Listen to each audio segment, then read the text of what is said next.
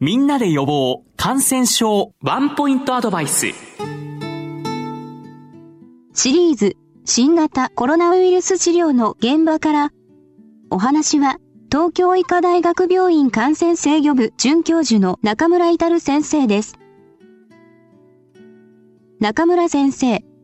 オミクロン株の流行で医療現場では新しい診療方法が取り入れられるようになりましたね。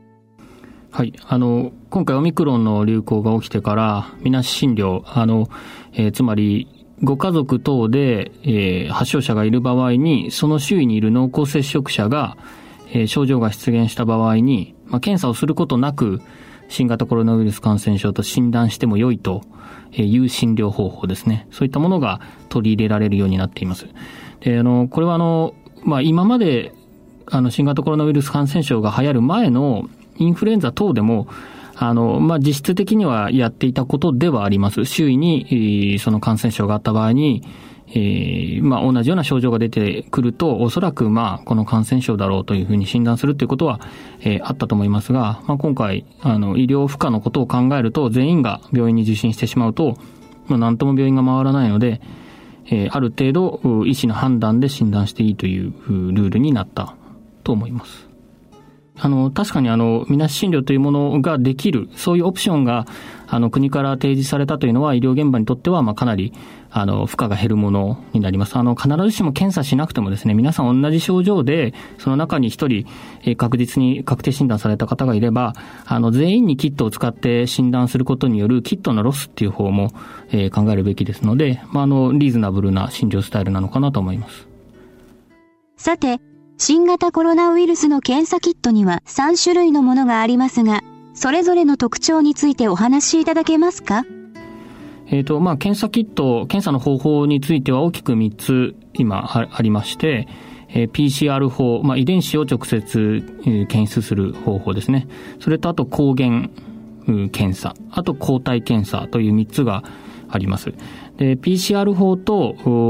抗原検査というのは、実際に患者さんの、えー、鼻腔または唾液の検体を使用して検査する方法で、抗体検査っていうのは採血検査になります。血を使って、えー、検査する方法になります。で、やはり診断に有用なのは前者の2つで、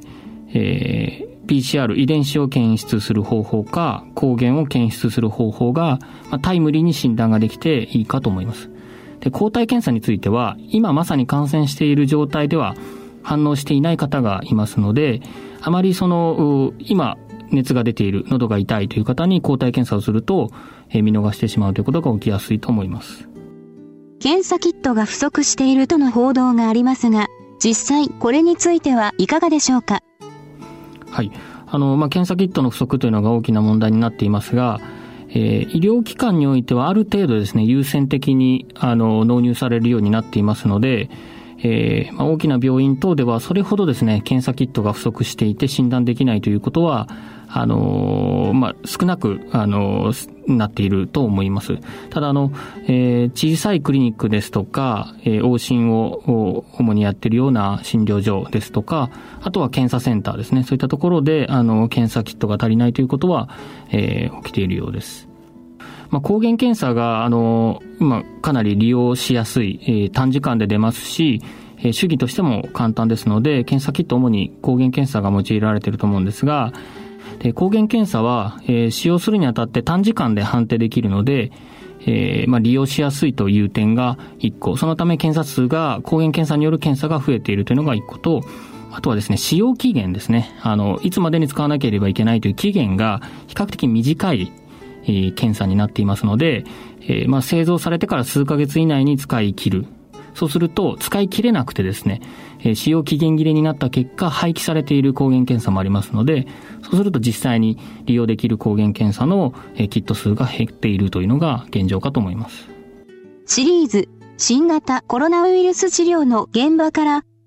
お話は、東京医科大学病院感染制御部准教授の中村至先生でした。